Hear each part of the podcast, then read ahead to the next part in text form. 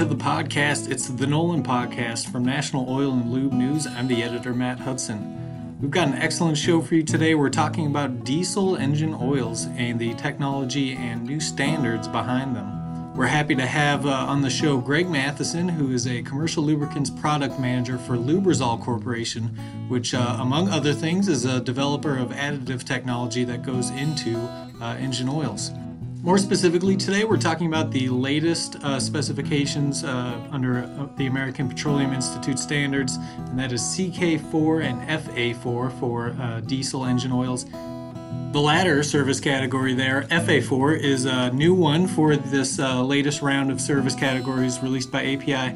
And Greg does a really great job of breaking down the uh, rigorous testing and development that went to uh, coming out with these new standards and what that means for engine oils. And uh, what I found really interesting is how the heavy duty and diesel engine oil sector really parallels some of the changes we've seen in the you know passenger car uh, and gasoline engine uh, oil categories. So I think it was a really interesting conversation. We are really glad to have him on. So I hope you enjoy.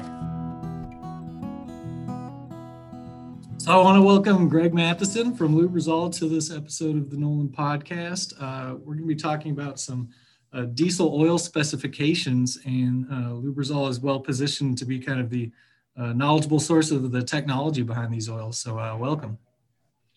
Thanks for having me, Matt. Yeah. Um, so I did want to start by, uh, I guess, giving a bit of a recap, if you could, of the development of uh, the CK4 uh, diesel oil specification and the new FA4 uh, oil specification. Um, it's a few years old right now, but still doesn't have a lot of market share. Is that right?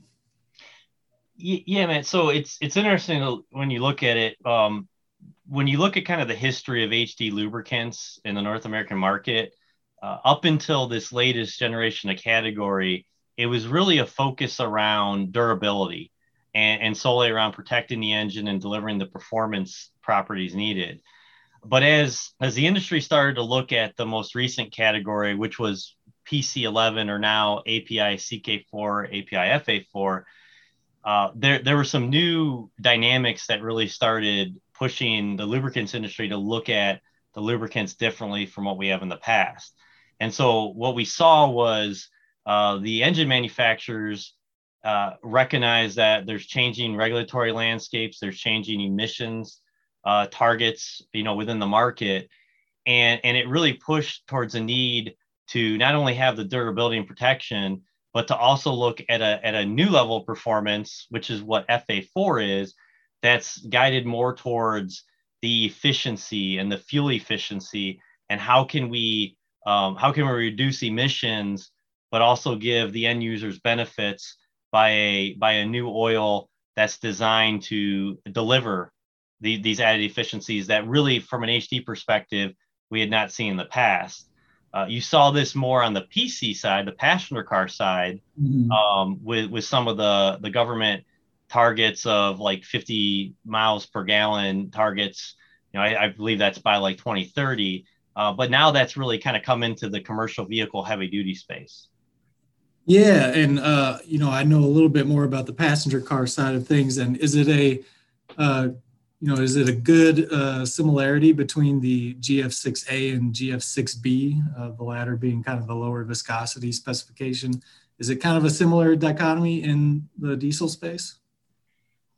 Yeah, I, I think there's certainly some similarities there, and and and and I I must admit too, I I I have not spent much of my my career on the on the passenger car side, so so we're kind of we kind of have different viewpoints on that. But yeah, it, it, there is similarities because in general, when you look at CK4 and FA4, um, you know the viscosity grades are are somewhat similar. Um, you know, the North American market, uh, around 79% of the market is still using 15W40. Mm-hmm. But when you look at just over the history of the last decade or so, um, all of the major heavy duty engine manufacturers have been factory filling with uh, 10W30 viscosity grades.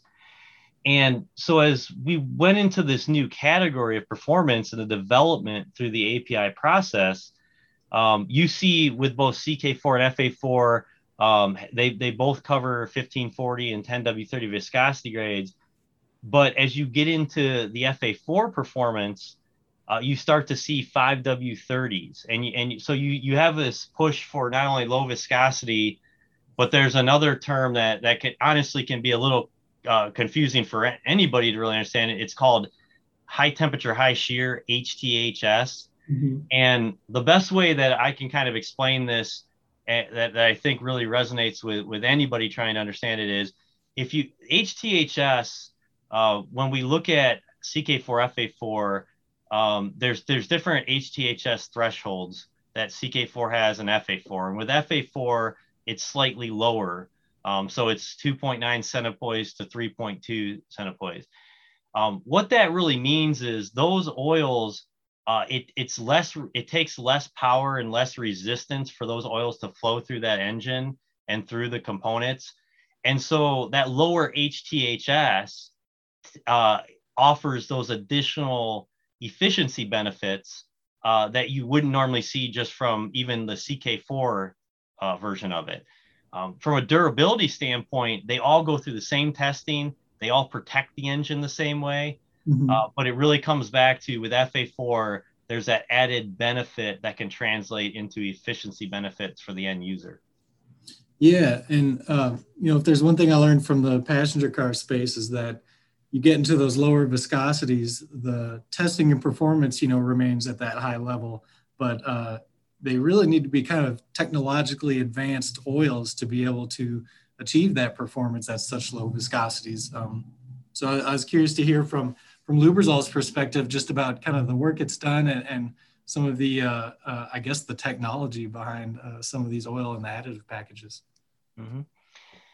Yeah, re- really good question, Matt. And and as we look at you know the new categories of performance, um, as as you kind of mentioned, you know the API category and the way the way any uh, ad additive company or any oil marketer, um, by the time that product reaches the market, it has to go through a set uh, a set test. Uh, I, I, guess I call it a set test matrix essentially. Um, so as part of this category, there's a wide variety of different tests that look at different performance functions from uh, just wear within the engine. Um, and it's looking at all the key components like pistons, uh, uh, engine liners, you know, camshaft. Um, there, so there's a wide variety of, of engine wear tests that have to be passed, and there's limits on all of those tests that have to be hit to achieve the CK4 FA4 API credential. Mm-hmm. Um, some of the new additions that came in at uh, for for for this latest generation is oxidation control. Uh, there had been oxidation testing as part of the previous categories, but one of the things that really eh, was recognized is if you look at the history of how engines have really changed in, in the heavy duty market, um, really over the last you know couple decades um, so you think about, you know, if you go back to like probably like the early 2000s, you started seeing like turbocharging and raised top rings in the engines. Uh, and then we saw kind of exhaust gas recirculation, EGR, come in. And, and more lately, we started to see um, a, this focus around the emissions and the after treatment system. So you have like SCR, selective catalytic reduction, and diesel particulate filters all of these hardware changes started driving uh, you know changes that quite frankly from a lubricant standpoint we had to kind of up the game as a lubricants industry. Mm-hmm. so um, with pc11 uh, there was an introduction of a new oxidation test that really um, upped the level of oxidation performance. So it, w- it was to really help prevent oxidation to occur within the engine. Uh, there was there was new limits added and some new testing added around uh, the oil's resistance to aeration within the engine, as well as corrosion control and protection. And all of these changes in the oil uh, bring direct benefits back to the end user. So you think about from a wear standpoint, that helps, you know, uh, a, a, trucking fleet, you know, essentially extend the life of that engine throughout, you know, the, the period of time that they need it within their operation.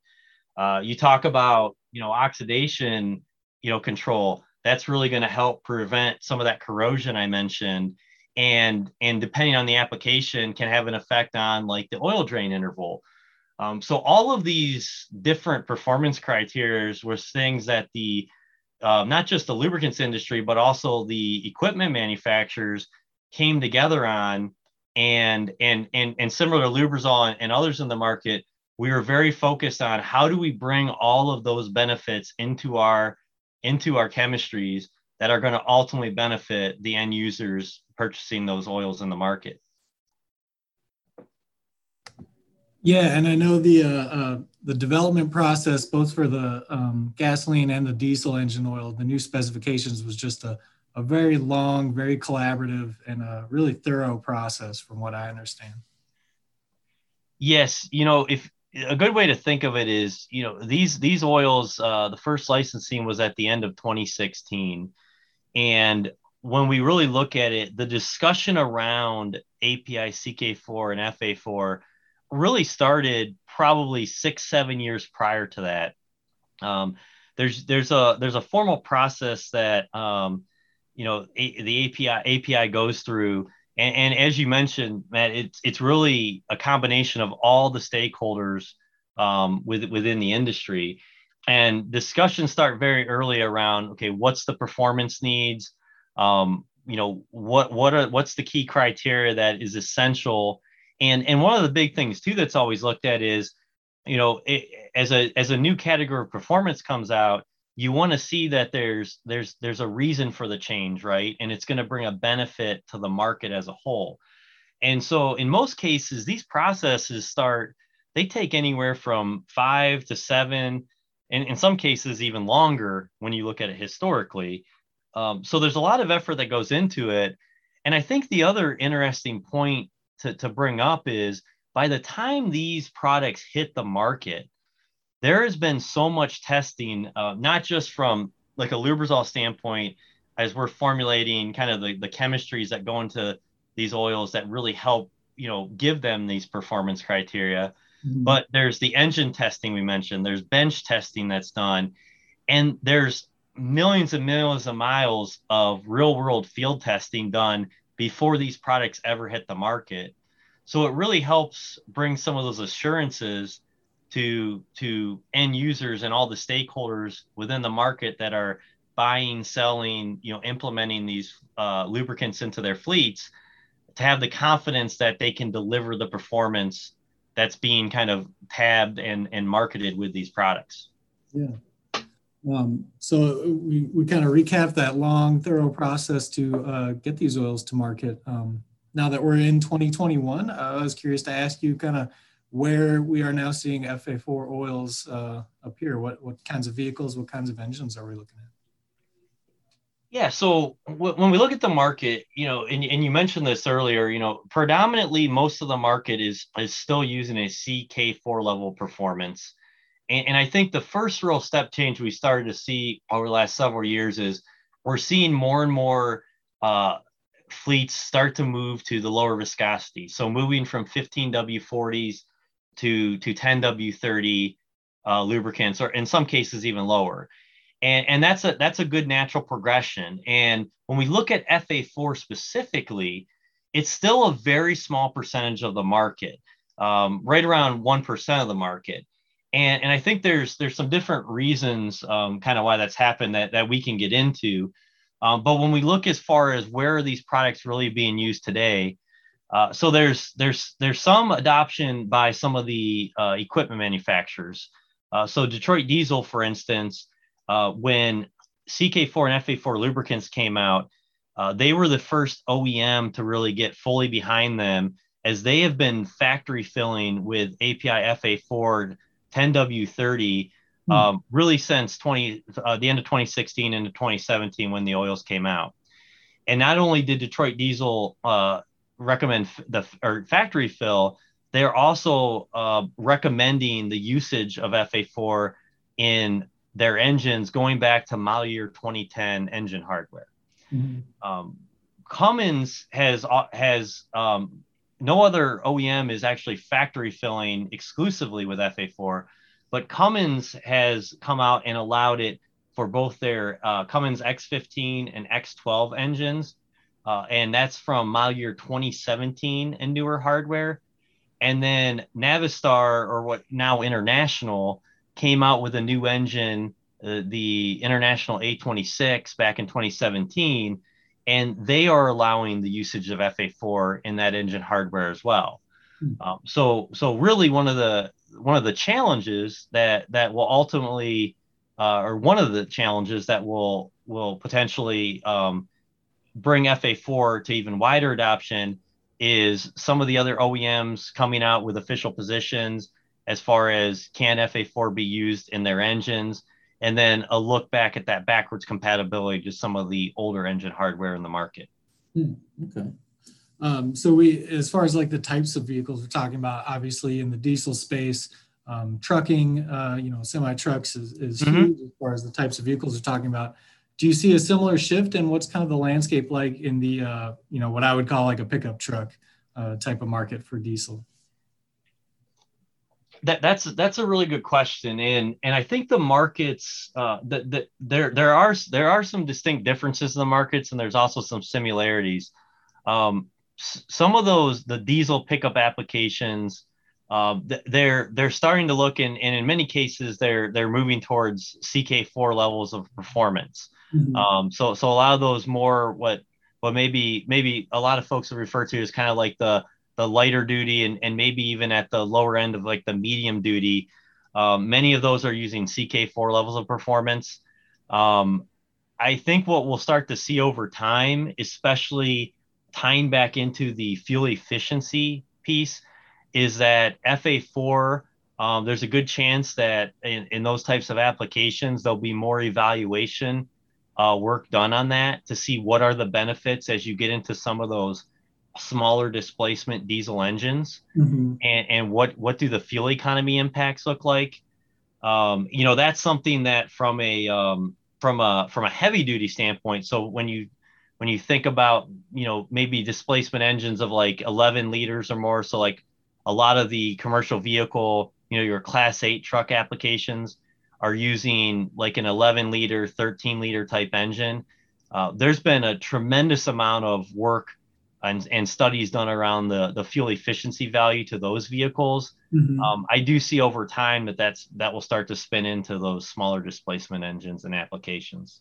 Yeah, well, it's interesting in, in so many different ways. I, I often uh, find that you know heavy duty fleets uh, often are kind of the testing grounds for lots of new vehicle technologies. So this is uh, no exception, certainly. Yeah, agreed, agreed. And, and, you know, it's it's kind of interesting to know too, Matt. You know, one one of the one of the best examples that I think it's it's a very reputable study that was done in the market um, was done by NACFE, the North American Council for Freight Efficiency. And what they did is they worked with a, a, a large group of uh, pretty uh, pretty large trucking fleets here in the U.S and they worked with suppliers and OEMs and they did a study around looking at some of the changes in those uh, more of those class 8 applications um, of moving from you know kind of the more predominant oils at the time so the 1540 ck4s down to some of the lower viscosities and then into fa4 and the data was pretty telling. You know really what the data said was if you're using a 15w40 ck4 oil and you just move down in like viscosity. So move from like 1540 to a 10 or 5W30 CK4. Mm-hmm. You know, an end user stands to see somewhere between a half to one and a half percent fuel efficiency improvement in that application in their fleet. And then if you move from that 5 or 10 W30 space and you move down to the 5, 10 W30 FA4, you can stand to see another 0.4 to 0.7 percent so what's really telling and and and I think this is especially something for um, for for that for the the the heavier duty commercial vehicle space, right? Those large displacement engines and those class 8 vehicles.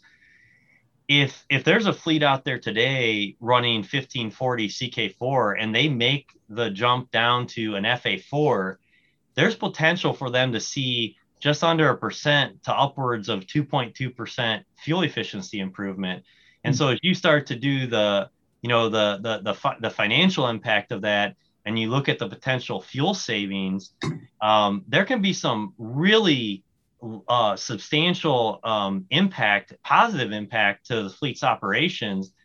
And, and maybe the best part about it is there's really not a huge cost of implementation uh, for that fleet, right? It, it's just simply changing the engine oil. You're not sure. having to make a big capital investment, you know, as far as you know some other type of aerodynamic or fuel efficient technology. Um, it's just simply changing the oil that they're putting into the vehicle. Excellent. Well, uh, I think we might uh, leave it there. Uh, it sounds like you could probably speak on uh, diesel oil technology for a long time, but um, we sure appreciate the background, and it's really great information on uh, just the kind of rigor and, and testing and, and uh, development that goes into these engine oils. Well, thank you, Matt. I, I appreciate you having me on.